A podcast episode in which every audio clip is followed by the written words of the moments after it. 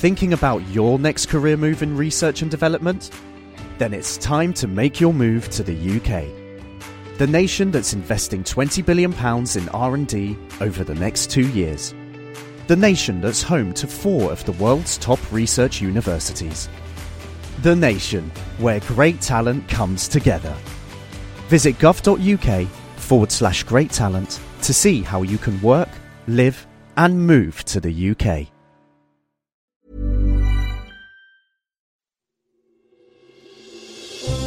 Question of the Week from the Naked Scientists.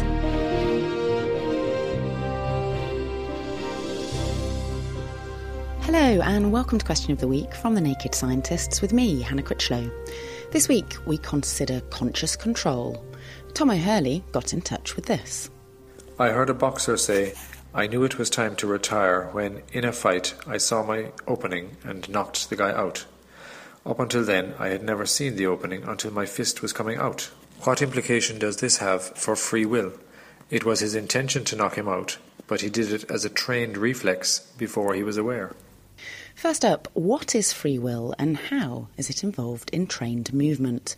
Dr. Tristan Bekinschtein at Cambridge University has this to say. Free will is the idea that you can decide something feeling that you have the ownership of that decision. When you, for example, learning to ride a bike or when you're learning to punch someone when you're training to be a, a serious boxer. Those decisions that initially you have to think about them, they slowly become automatic. So in a way, you're losing the free will while these things become automatic.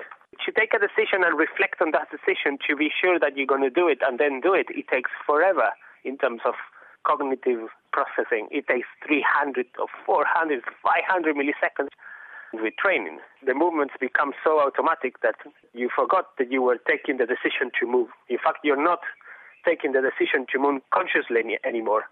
And if you're not taking a decision consciously, therefore, you're not doing it in a free will manner. So, as we learn new movements, we exert free will to control our bodies. But with training, this movement becomes automatic and conscious control is lost. Movement is controlled in motor regions and circuits in the brain. But what happens here as we age? Prof. Patrick Haggard from University College London explains. So, I think what happens to the boxer as they become older is that the circuits that allow them to land the punch don't operate quite as fast as they originally did. They begin to slow down, just like a lot of our brain function slows down. And after a while, they're operating sufficiently slowly that the boxer's conscious experience can actually keep up with them. So he's aware of what he's doing. So his action control has slowed down over time to the same kind of rather slow speed that conscious cognition operates at.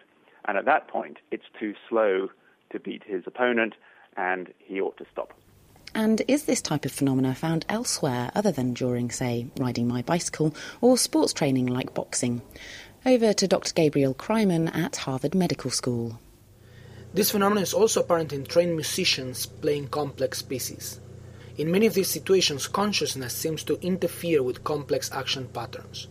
What consciousness and free will bias is flexibility, perhaps at the expense of slower reaction times. Reflexes are faster, but they, but they lack adaptability. As the question suggests, extensive training can transfer conscious actions into non conscious reactions.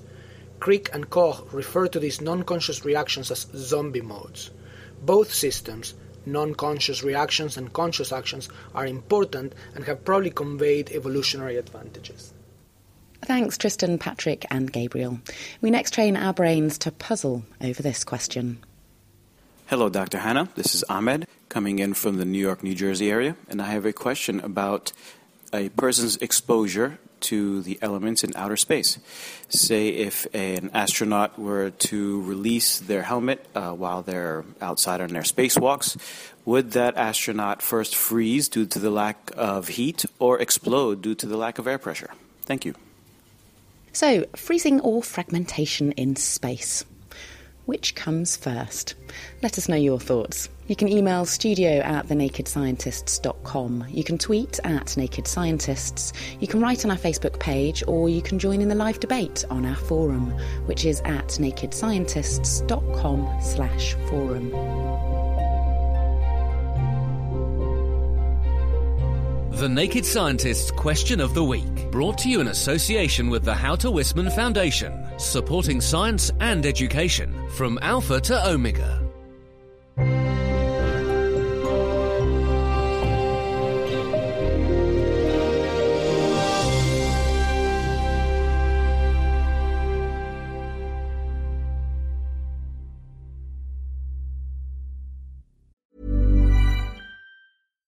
Thinking about your next career move in research and development? Then it's time to make your move to the UK. The nation that's investing 20 billion pounds in R&D over the next 2 years. The nation that's home to 4 of the world's top research universities. The nation where great talent comes together. Visit gov.uk forward slash great talent to see how you can work, live, and move to the UK.